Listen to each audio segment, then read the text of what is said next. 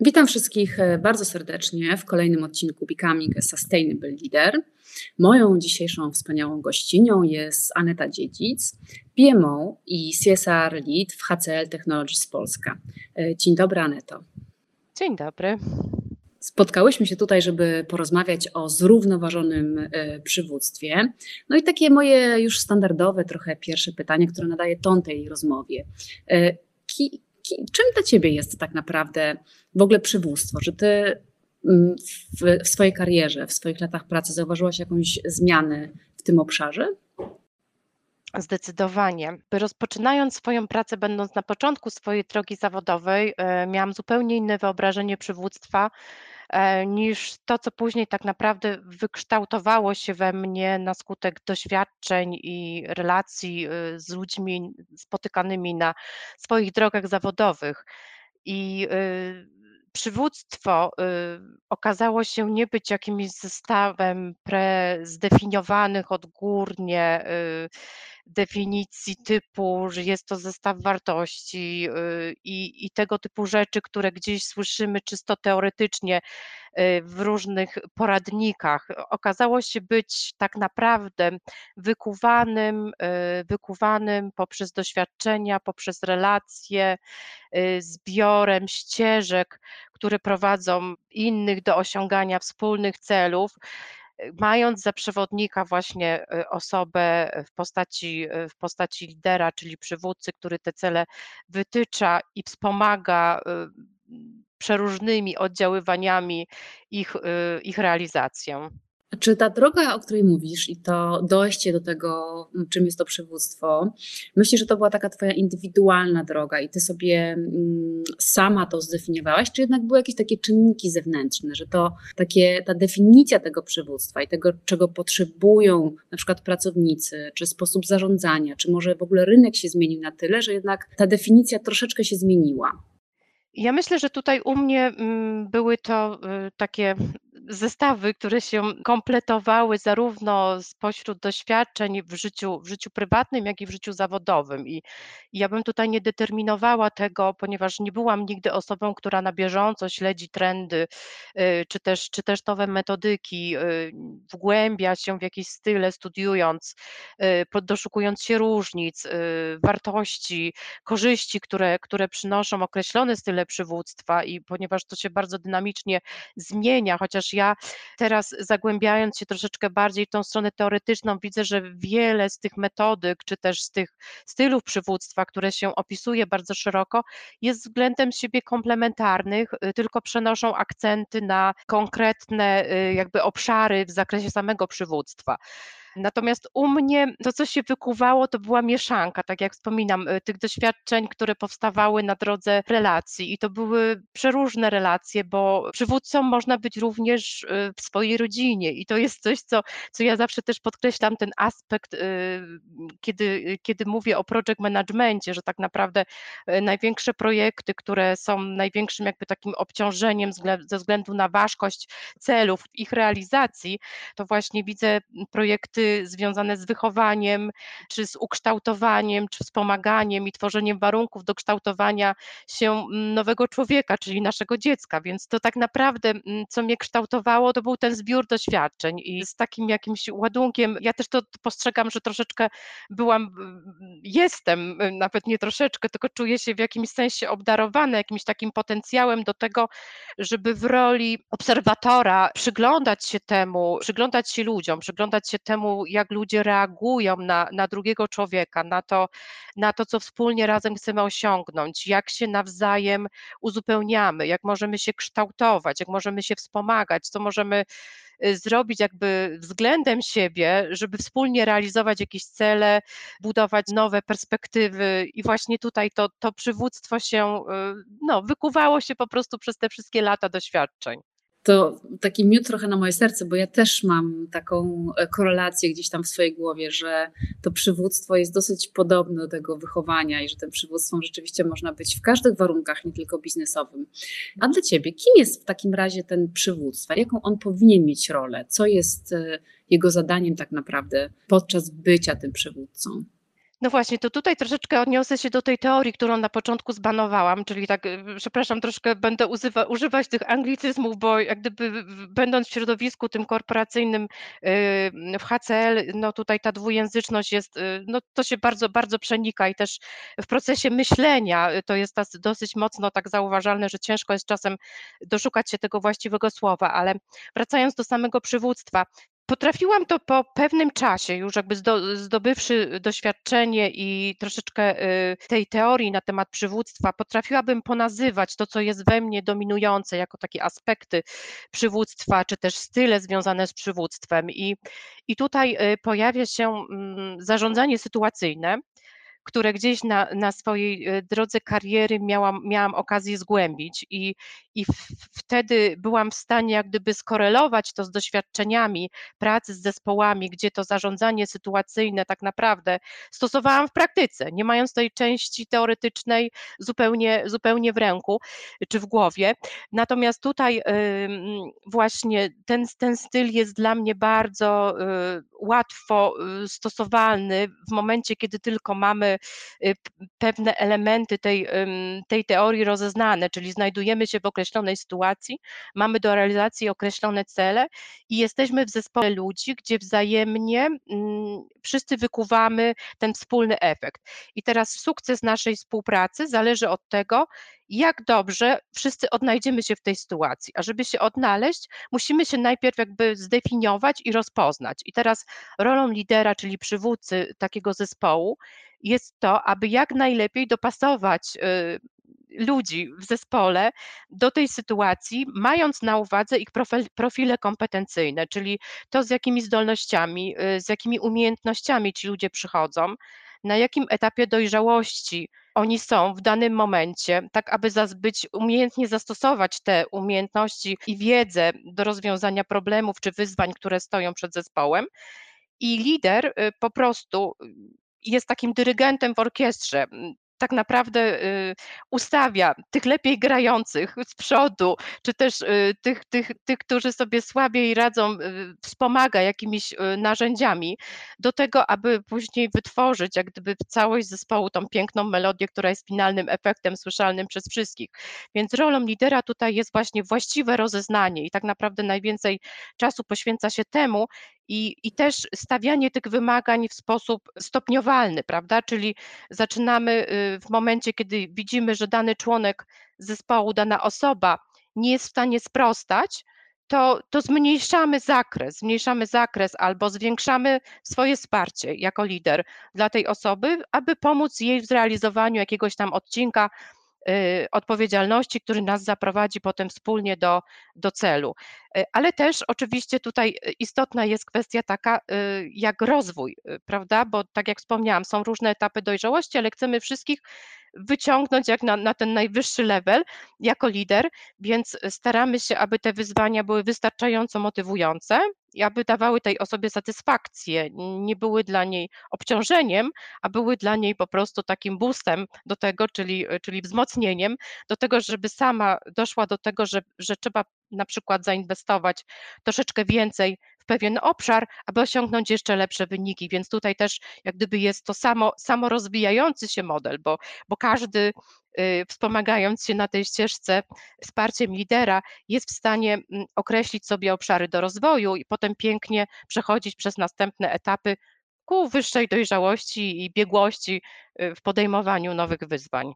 Powiedziałeś, że tą taką główną, e, głównym zadaniem tak naprawdę lidera jest to rozeznanie się. Ja sobie to dopowiedziałam w głowie takich potencjałów, prawda, naszego tak. zespołu, ewentualnie komponowanie tego zespołu. No i jakie narzędzia są potrzebne, żeby e, rozeznać się w, tym, w tych potencjałach? Bo też wydaje mi się, że to jest takie dosyć nowoczesne myślenie. Kiedyś myślało się, że trzeba mieć dobrych, efektywnych pracowników, którzy powinni być lojalni e, firmie i jakby oddawać się tak całościowo. Nikt tak indywidualnie nie podchodził do, do swojego zespołu. To powiedz, jakie ty widzisz takie narzędzia niezbędne do tego, żeby właśnie te potencjały rozpoznać i je wesprzeć? Na początkowym etapie, czyli jak chcemy się rozeznać, czyli rozpoznać y, silne i mocne strony, to do, do tego y, dobrym narzędziem, które ja stosowałam, są takie matryce kompetencji, które tworzymy sobie. One są wypracowywane mm, oczywiście nie przy jakimś jednorazowym, mm, jednorazowym spotkaniu czy też podejściu do tematu, ale to wszystko y, kształtuje się na drodze procesu, więc definiujemy sobie po prostu słabe i mocne strony i, i te kompetencje, które wymagają rozwoju, definiujemy y, potem bardziej szczegółowo, adresując poszczególne obszary do do planów treningowych, czy też do zadań, które y, tak z tak zwanej filozofii learning by doing, czyli dajemy sobie potem właśnie określone zadania, które nam pozwolą rozwinąć te kompetencje, które jeszcze nie posiadamy w odpowiednim zakresie, a, a gdzieś dążymy do, te, do tych, które są na jakimś tam pożądanym poziomie tego, że chcielibyśmy się znaleźć. I, no i tutaj to, to się stosuje zarówno do kompetencji takich twardych, czyli czysto technicznych, jak i do kompetencji miękkich, czyli, czyli tak naprawdę mm, jest to takie bardzo elastyczne, bardzo elastyczne podejście i, i narzędzia, które się tutaj, e, które się tutaj używa, nie są bardzo skomplikowane i, i tak naprawdę no, można, można się nimi posługiwać bez, bez żadnego specjalnego wdrożenia wcześniejszego. I Tutaj oczywiście, co jest bardzo istotne, no to jest po prostu kwestia relacji. Ja tutaj zawsze kładę nacisk na to, że nie da się pracować z żadnym zestawem narzędzi, żadną metodyką, jeżeli wcześniej nie popracujemy nad relacją, czyli musi być to jak gdyby to pole, ta otwartość y, do tego, że wychodzimy z zaufaniem do, do, drugiej, do drugiej osoby i mamy też ufność w to, że ta osoba będzie nas prowadzić do wyznaczonego celu, czyli że nie jest to jakby czysto formalny proces, który gdzieś tam czasem w swojej karierze się spotykałam z takim, y, z takim poczuciem, że, że jest jakiś proces rozwijania kompetencji czy budowania ścieżki kariery, który jest tylko czysto teoretyczny, prawda? Przechodzimy jakieś tam etapy, ktoś tam sobie odhacza, że ok, mamy zrobione, mm, potem wykazuje w statystykach, w dashboardach i tak dalej, prawda? Nie o to chodzi. Chodzi o to, że tak naprawdę ta najbardziej angażująca y, część pracy, budowania, rozwoju to jest właśnie inwestycja w relacje i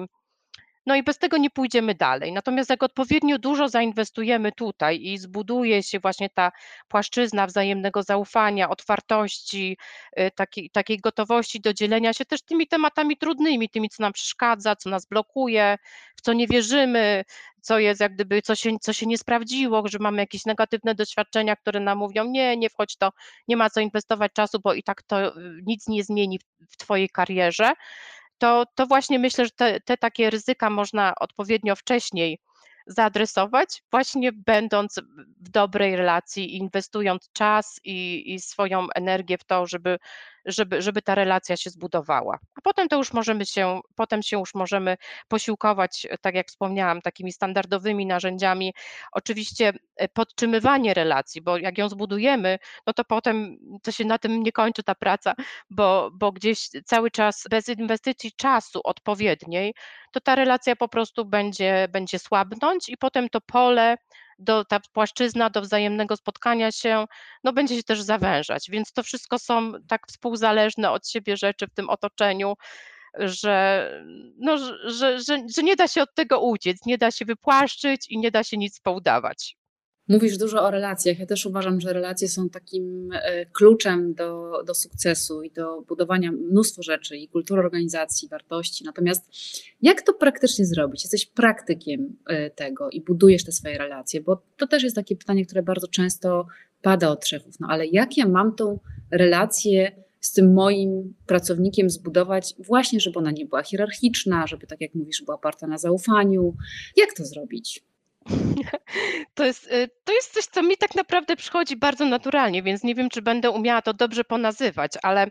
ja uważam, że przychodzimy jako całość do, do pracy, prawda? Więc przychodzimy z całym zasobem, z całym swoim doświadczeniem dnia codziennego, naszej codzienności, tego, kim jesteśmy, gdzie jesteśmy, y, wśród jakich ludzi żyjemy. Więc tak naprawdę, jeśli nie poznamy się na, na tej płaszczyźnie osobistej,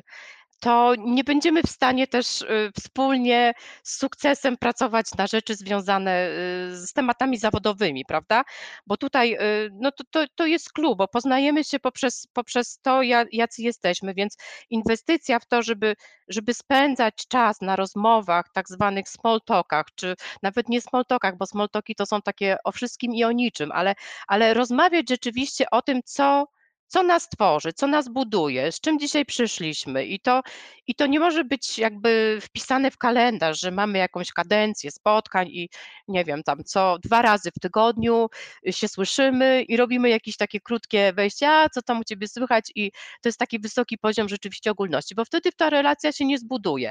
To trzeba tak naprawdę wsłuchać się w drugiego człowieka. To są takie uniwersalne rzeczy i tak naprawdę bardzo proste i naturalne dla nas,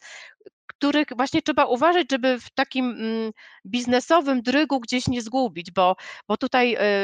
ta ma, machina czy, czy maszyneria korporacyjna, ona działa i, no i mówi się, że my to jesteśmy takimi małymi śrubkami, jak jest 200 tysięcy ludzi na całym świecie i wszyscy gdzieś ze sobą współpracujemy, to jest po prostu nie do ogarnięcia. Natomiast i tworzy się tak zwany, tak zwany network, prawda? To też się tak nazywa, czyli buduje się relacje z ludźmi, z którymi łączą nas potem wspólne cele i z którymi współpracujemy w mniejszym lub większym zakresie, częściej bądź rzadziej. Natomiast każda ta osoba to jest po prostu indywidualna osoba, która jest po prostu kimś, kogo fajnie i super. Ja zawsze podchodzę z entuzjazmem, chcę poznać. Czyli chcę usłyszeć o tobie, y, jaki jesteś,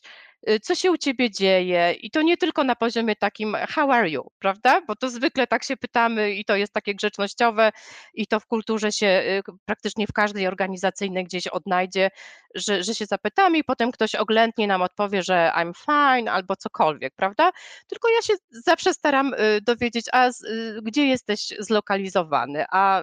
coś, co cię, co cię teraz zajmuje, czy, czy jesteś bardzo zajęty? I takie pytania otwierają ludzi troszeczkę na przykład na to, że, że mówią, że są bardzo zajęci, no to już, już można jak gdyby y, wejść y, w ten wątek, a co, co cię teraz tak zajmuje, a, a jakie są wyzwania, a co się dzieje, aha, w życiu osobistym, aha, okej. Okay. I po prostu ta rozmowa sprawia, że wchodzimy, przybliżamy się ku sobie, prawda? Więc to, to, to, to zaczyna budować właśnie nam to pole potem do dalszej współpracy i osiągania już takich czysto biznesowych celów.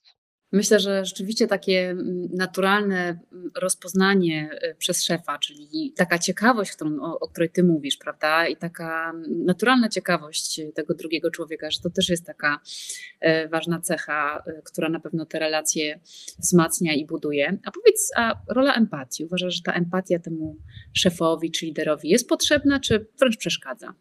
Zdecydowanie jest potrzebna. Ja w ogóle bym się nie odnalazła w takiej relacji, w której gdzieś miałabym y, wyciąć y, takie rzeczy związane z współodczuwaniem, bo to jest, to jest po prostu niez, niez, niezmiernie istotne właśnie, żeby zrozumieć, co tak naprawdę ten człowiek y, ze sobą niesie. Czyli jeżeli osoba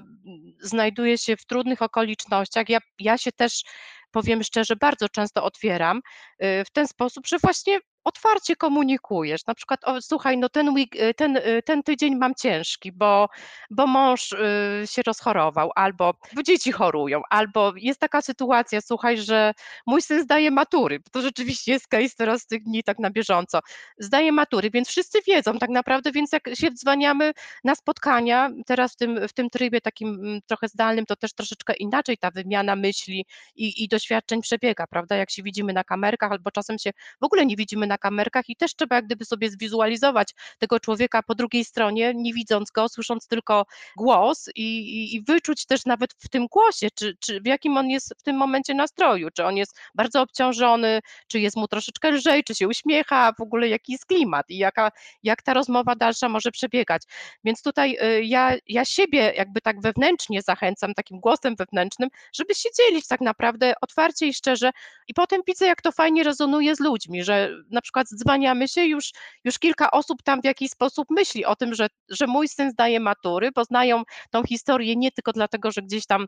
powiedziałam ostatnio na dniach, tylko tak naprawdę znają całe moje otoczenie, moje życie rodzinne, z czego się składa, y, kto, kto się w nim znajduje, jaki to wywiera wpływ na mnie, więc ja mogę y, świadomie i otwarcie y, się po prostu dzielić tą informacją. Oni mnie pytają, słuchaj, jak mu poszło. I to jest takie miłe i tak naprawdę to, to nie jest wymuszone, nie, nie jest takim small talkiem właśnie, czy rozmową o pogodzie, a fajnie, bo dzisiaj świeci słońce, to mamy lepszy nastrój, tylko jest czymś głębszym i, i, i to, to jest potem, no to jest po prostu taka, taki element, który no jest niewycenialny, jeśli chodzi o, o to, że zainwestowaliśmy w daną relację tyle i tyle, bo tutaj tak naprawdę tych rzeczy, to są rzeczy, których się nie da, nie da wycenić, a są po prostu niezmiernie ważne. Mówisz o takim ludzkim szefie, takim, takiej, czy tam ludzkiej, czy osobistej e, stronie e, trochę szefa, który rzeczywiście ma życie prywatne i ma swoje problemy, ma prawo też do swoich emocji. A powiedz, zawsze tak było u ciebie, że, że właśnie byłaś taka, czy, czy to jednak trochę przyszło z czasem? Bo na przykład z moich rozmów wynika, że to jest jakiś taki proces, że te emocje i te w cudzysłowie słabości, które teraz e, właśnie zapraszamy ludzi do tego swojego świata, to kiedyś one były trochę takie niedopuszczalne czy mało popularne tak naprawdę, jeżeli chodzi o, o, o pracę. Jak to było u Ciebie? Jak rozpoczynałam swoją drogę zawodową, to nie startowałam oczywiście w roli szefa. Byłam po prostu ekspertem, a w zasadzie to aspirowałam do roli eksperta, ponieważ przyszłam po studiach świeżo, bez żadnego doświadczenia i dostałam dość wymagający,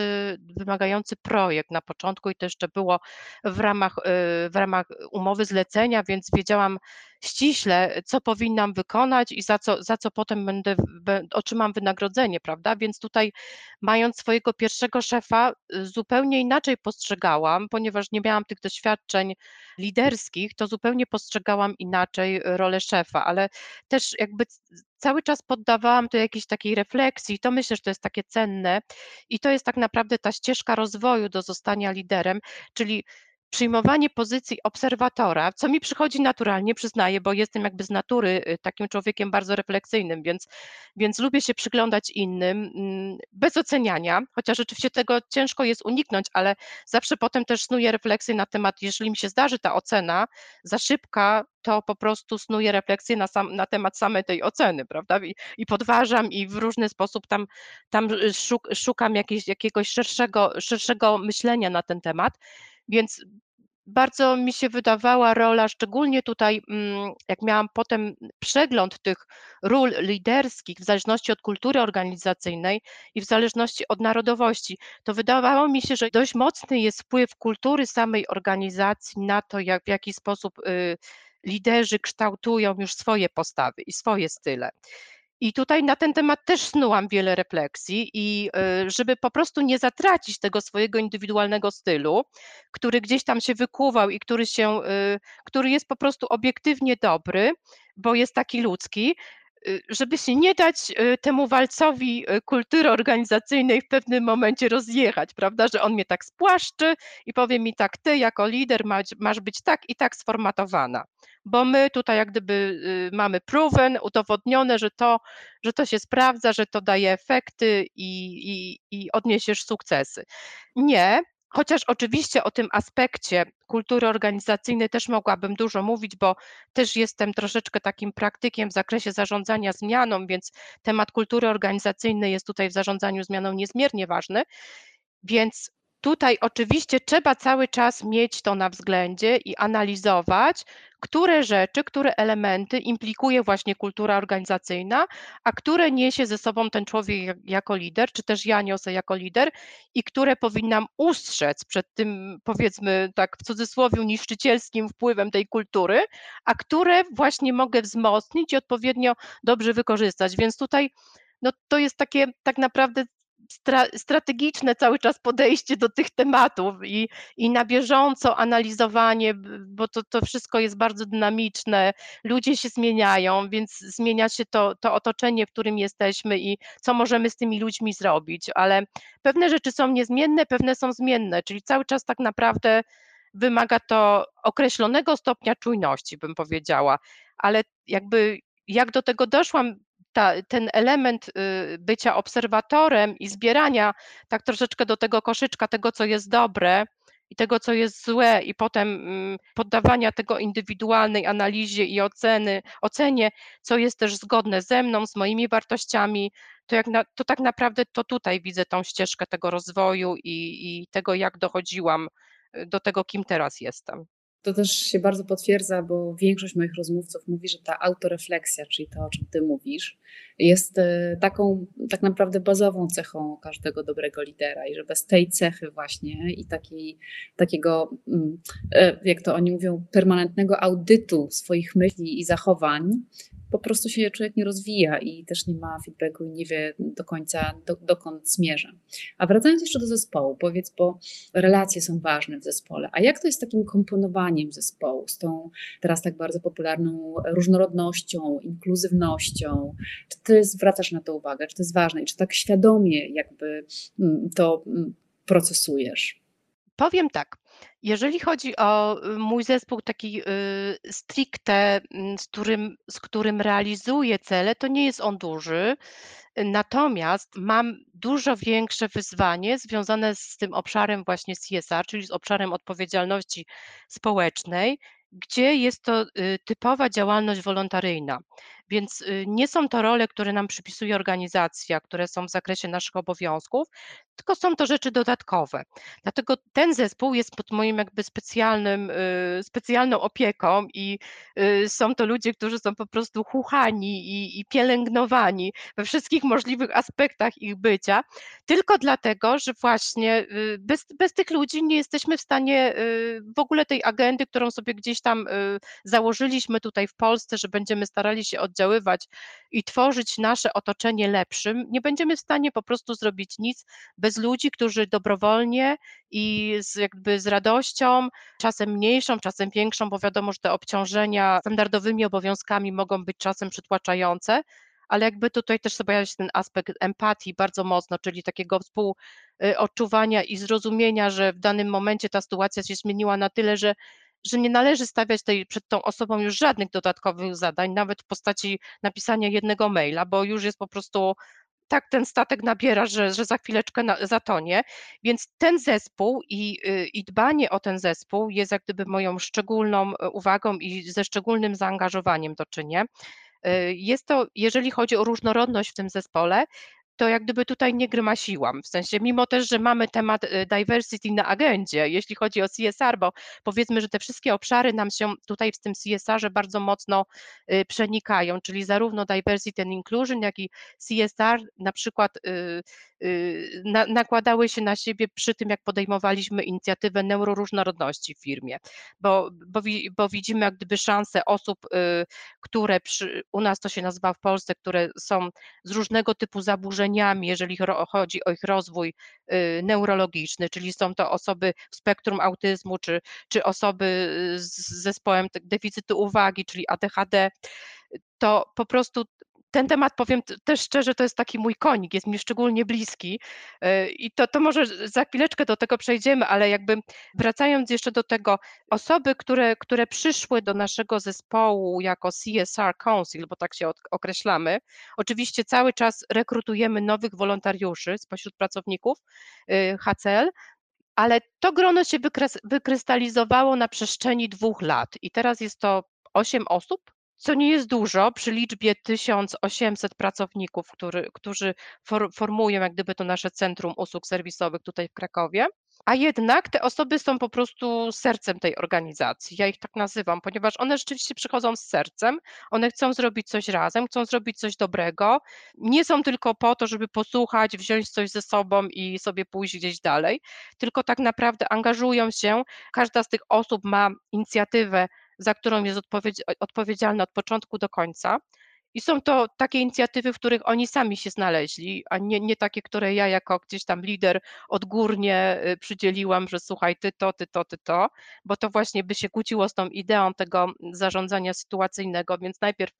y, najpierw było po prostu dobre rozeznanie i to też za czym ludzie chcą pójść, ale ta, ta różnorodność jak najbardziej jest mi bliska. Idea generalnie różnorodności. Może niekoniecznie tworzenia jakichś takich parytetów, że każdy zespół powinien być zbudowany z takim, z takim współczynnikiem. Nie, nie, nie, to w ogóle nie o to chodzi,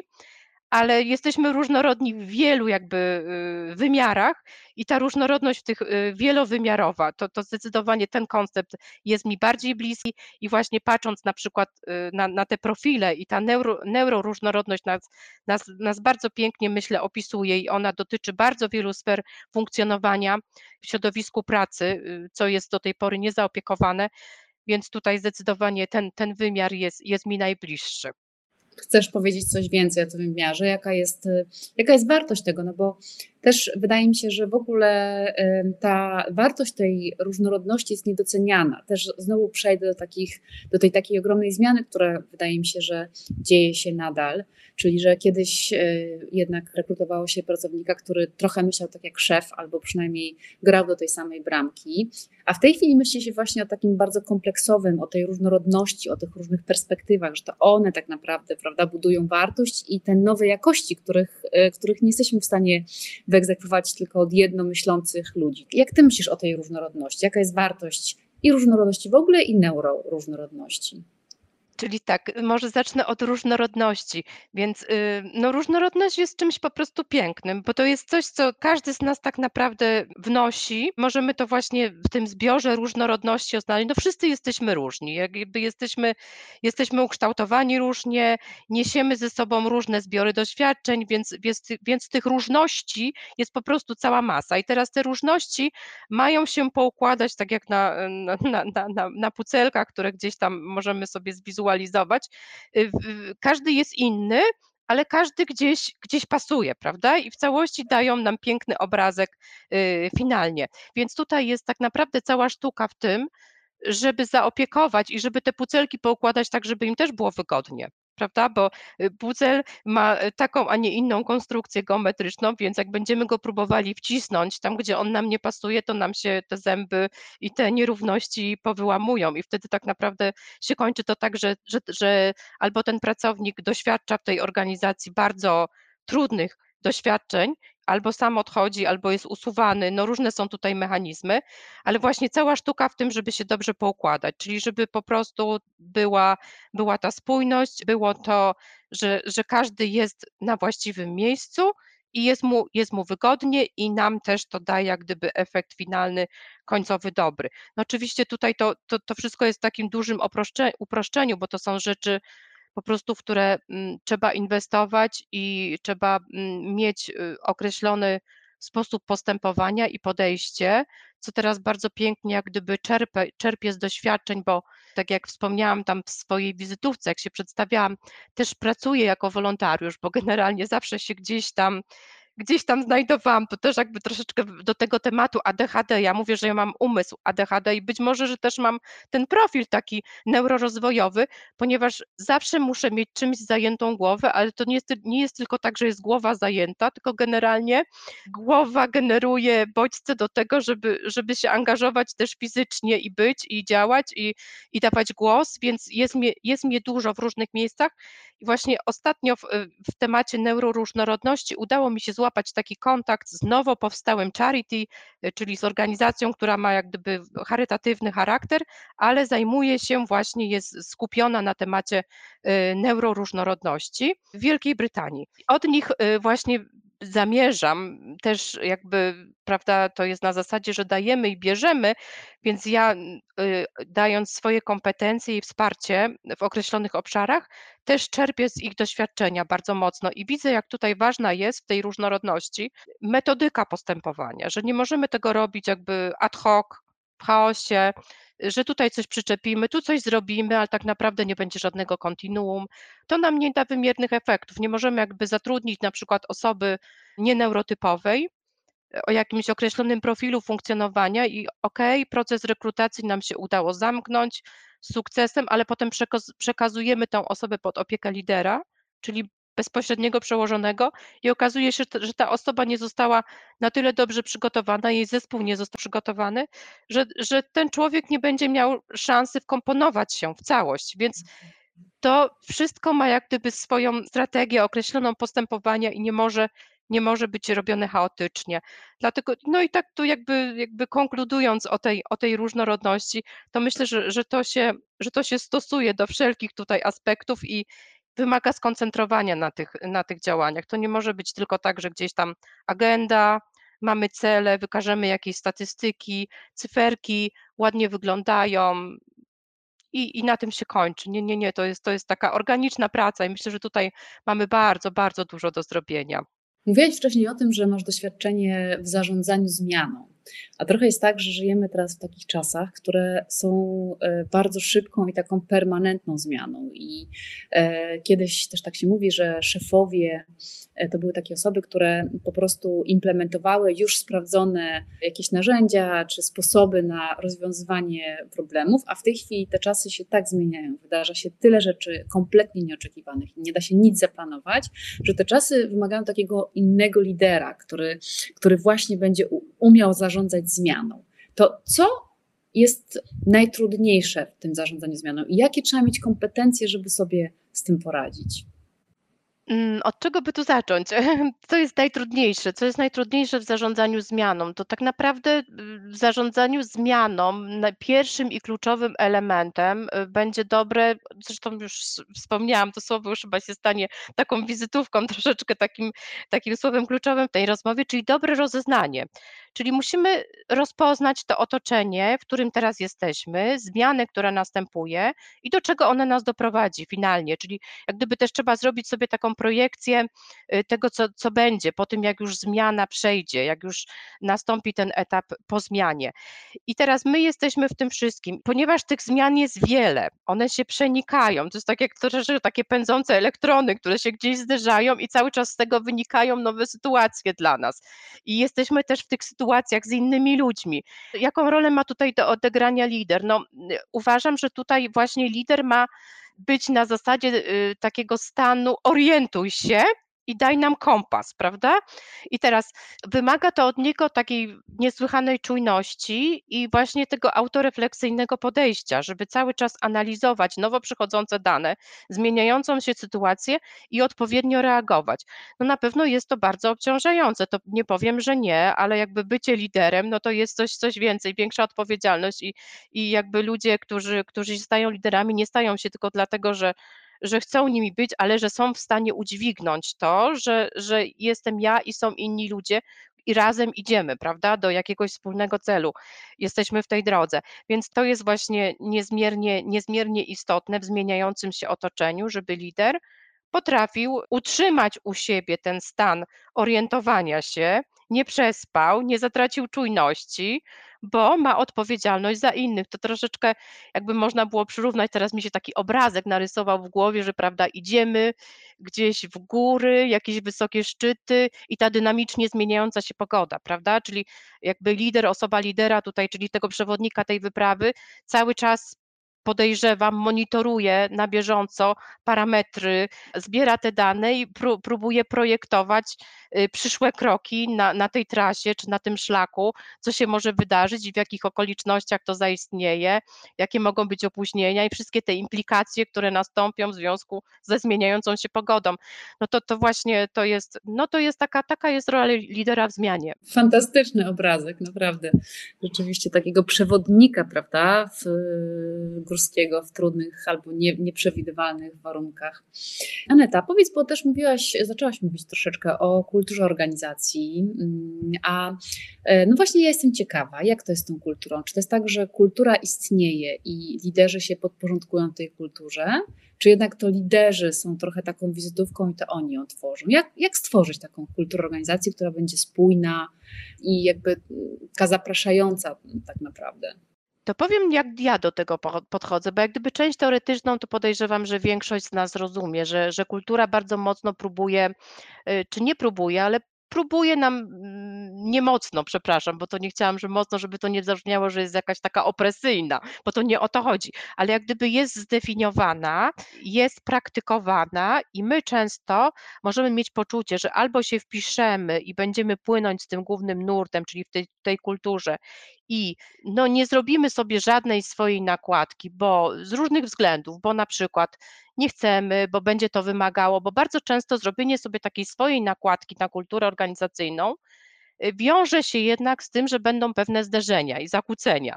bo jakby kultura jest czymś masywniejszym, jest czymś, co jest nad nami i chcąc, nie chcąc, będziemy gdzieś w jej ramach się poruszać. Więc jeżeli będziemy chcieli pewne wyłomy tworzyć, bo uważamy, że na przykład w tych, w tych miejscach, czy w tych sytuacjach, czy do tych ludzi ta kultura nam nie przystaje, to nie powinniśmy postrzegać siebie jako jakichś dywersantów, czy tam kogoś, kto gdzieś, y, prawda, próbuje, y, próbuje zniszczyć to, co, co tak dobrze działa pięknie, co jest ustalone i y, co gdzieś tam zostało wymyślone przez mądrzejszych ode mnie, czy wykształtowane. Nie, nie, nie. Nie o to chodzi. Chodzi o to, żeby lider potrafił elastycznie tą kulturą, nie chcę powiedzieć żonglować, ale zarządzać w ten sposób, żeby ona pomagała mu, a nie blokowała go w relacjach, czy też we wspólnej y, pracy, we wspólnym osiąganiu, osiąganiu celów. Więc jest ona też czymś, y, czymś co powinniśmy naciągać, prawda? To nie, nie, nie, nie, nie tak, że jest jakby sztywna rama i my w tym siedzimy. Nie, nie, nie. Ja uważam, że, że jak najbardziej i też ważne jest, żeby snuć refleksję i żeby umieć otwarcie mówić o kulturze. Na przykład, jak przychodzimy z jednej organizacji i pracujemy na rzecz innej organizacji, która ma inną kulturę organizacyjną, to tutaj dopiero staje się istotne uświadomienie sobie tego, z jakiej kultury my przychodzimy, to trochę tak jak te takie plemiona, prawda, spotykają się. Jedno mówi w swoim języku, niesie swoje jakieś narzędzia, a drugie jest zupełnie inne i co? I teraz musimy się jakoś, jak chcemy współpracować, no to trzeba się jakoś poukładać. Więc to jest, y, to jest bardzo istotne, żeby,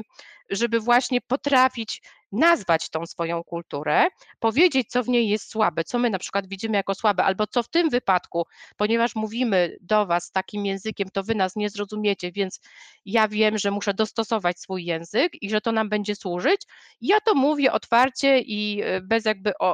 ukrywania pewnych rzeczy, że słuchajcie, ja mówię w takim języku, ale ponieważ chcemy się dogadać, to ja będę mówić trochę w takim, a trochę w waszym i wtedy się na pewno, na pewno gdzieś po środku spotkamy. I to myślę, że to jest wszystko do zrobienia i ta kultura nie musi być dla nas wcale jakimś takim ostateczną determinantą, że albo tak, albo wcale. Nie, nie, nie. Tutaj jakby trzeba też szukać płaszczyzny i tego, y, tej wspólnej części fantastycznie, że nie jest to z betonu kultura, tylko że mamy na nią duży wpływ. No dobrze, i na koniec chciałabym przejść przez takie krótsze pytania, które e, stanowią takie sedno i taki niezbędnik tego zrównoważonego przywódcy, o którym rozmawiamy. No i pierwsze takie, trzy najważniejsze cechy takiego nowoczesnego lidera według Ciebie. No i teraz się zaczyna, bo jakby w mojej głowie powstał teraz cały kocioł różnych myśli i refleksji na ten temat, ale jeśli bym miała wybrać trzy, to myślę, że byłoby to właśnie umiejętność słuchania jako, jako pierwsza. Dru, dru, drugą rzeczą, którą bym widziała jako kluczową, to jest właśnie tylko jak to teraz w jednym słowie zawrzeć, spróbuję w kilku, bo nie wspomniałam jeszcze, co mnie bardzo inspiruje, to mnie inspiruje taki bardzo niszowy styl przywództwa i to się nazywa servant leadership, czyli y, służące przywództwo, prawda? I to bym tutaj właśnie tą cechę, tylko to się w języku polskim tak nieładnie, bo to nie chodzi o służalczość, tylko chodzi o to, że my służymy innym na rzecz ich rozwoju prawda? My jako liderzy, ponieważ jesteśmy w stanie to rozeznać. Więc właśnie ta cecha, ta kompetencja, czyli umiejętność słuchania, umiejętność potem robienia zgodnie z tym, co usłyszymy, bo to bym tak może sprowadziła do tego. Y, I oczywiście mając, y, mając jak gdyby całe swoje liderskie zaplecze, bo wtedy wiemy, wiemy, co tak naprawdę zrobić z tym, co usłyszeliśmy.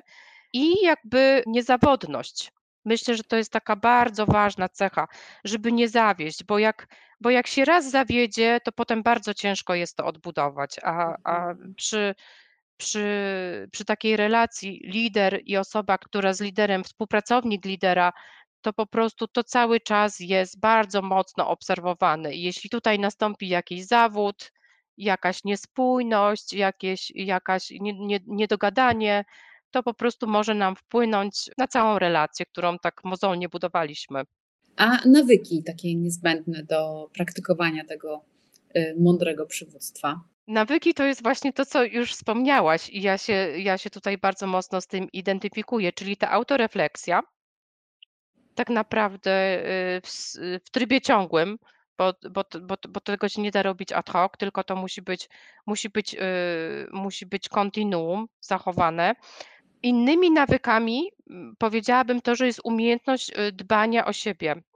czyli żeby się nie zatracić w tym wszystkim, jakie to jest niezmiernie ważne, bo to są takie takie siły tak naprawdę, które na nas oddziałują, żeby nie zatracić w tym siebie, prawda, i przestrzeni dla siebie. Rzeczy są niezmiernie angażujące, niezmiernie inspirujące. Tych przestrzeni do eksplorowania, przynajmniej, y, jak moja głowa to postrzega, to są nieograniczone możliwości, więc tutaj ja tak naprawdę uważam, że że przy takich osobach, przy tak o takim profilu właśnie ba bardzo mocno się angażującym, to jest to jest bardzo niesłychanie ważna umiejętność, żeby żeby po prostu cały czas kontrolować to, y, to wydatkowanie siebie, wydatkowanie swojej energii, żeby się żeby się nie wypalić. To jest to jest niesłychanie ważne. Taka rzecz, którą warto sobie uświadomić na początku tej drogi lidera. To ja powiem tak, może to nie jest takie modne słowo w dzisiejszych czasach i gdzieś jest trochę takim gdzieś takim niszowym chyba się stało, ale pokora. Pokora, czyli że żeby zachować pokorę, prawda? I to jest coś, co nie chcę jakby też trochę determinować, ale pokoleniowo jest to coś przez to, że, że to słowo gdzieś ze słownika troszeczkę jest wycofywane mm, i też rozumienie tego słowa podejrzewam, że ewoluuje, ale myślę, że warto o tym mówić z ludźmi, którzy, którzy przychodzą teraz do organizacji. E, ja miałam też takie doświadczenia właśnie, y, gdzieś jak później już rekrutowałam stażystów do zespołów że przychodzili ludzie i jak ja sobie przypominałam swoją y, postawę w momencie, jak przyszłam zupełnie na świeżo po studiach, tylko czyst, będąc czystym teoretykiem i to w jakichś określonych tylko dziedzinach i y, spotkałam się z gronem inżynierów, to ja po prostu z wielką pokorą słuchałam i czerpałam garściami z ich wiedzy i doświadczenia. Mimo, że niektóre obszary były mi zupełnie dalekie, ale wiedziałam, że oni mi to mówią po coś, że ja z tego na pewno będę chciała skorzystać teraz albo później i że jest to wiedza cenna, bo są to osoby z o wiele większym dorobkiem i, i doświadczeniem i, i, i generalnie właśnie w takiej, w takiej postawie przychodziłam i słuchałam i nie dyskutowałam i nie mówiłam, że a wiecie, ja, ja, że tak powiem, ja wiem jak to zrobić, ja wszystko wiem, ja sobie poradzę, tylko właśnie, yy, właśnie z, tym, z, z, takim, z takim dużym wyczuciem i, i myślę, że to jest wart, ważne, żeby, żeby właśnie ludzie, którzy przychodzą,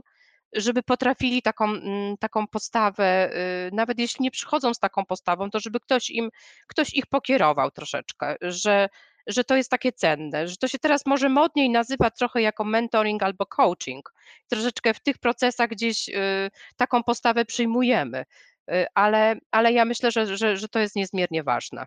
To na koniec wspomniałaś o tym jako o dobrym nawyku, ale takie sposoby właśnie na dbanie o siebie i wzmacnianie się jako lider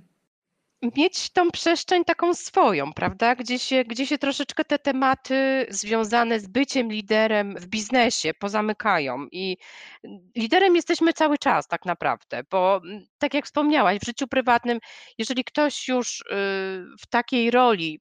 występuje, to tak naprawdę to jest integralna część jego osoby. Więc jak potem wychodzimy w relacje takie rodzinne,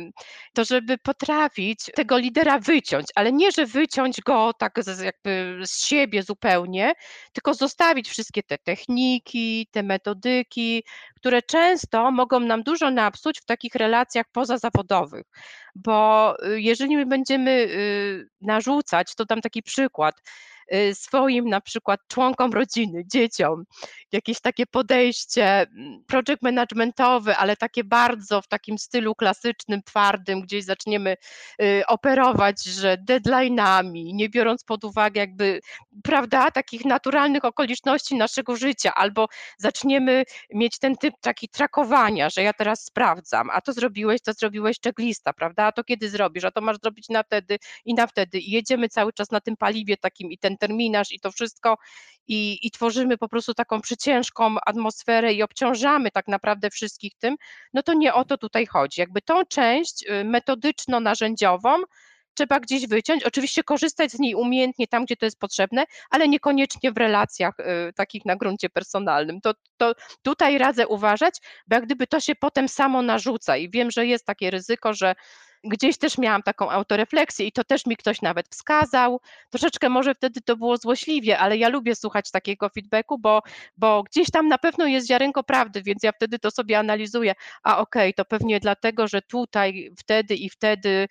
poszłam za mocno i, i, i ktoś to tak odebrał i miał prawo to tak odebrać. Więc myślę, że, że ważne jest to właśnie, żeby potrafić tak zupełnie dać sobie na luz, odpuścić i nawet czasem fajnie wejść, wyjść z tej roli liderskiej i na przykład pozwolić dzieciom, żeby poliderowały. I to też jest takie fajne, bo daje takie odbicie, nie?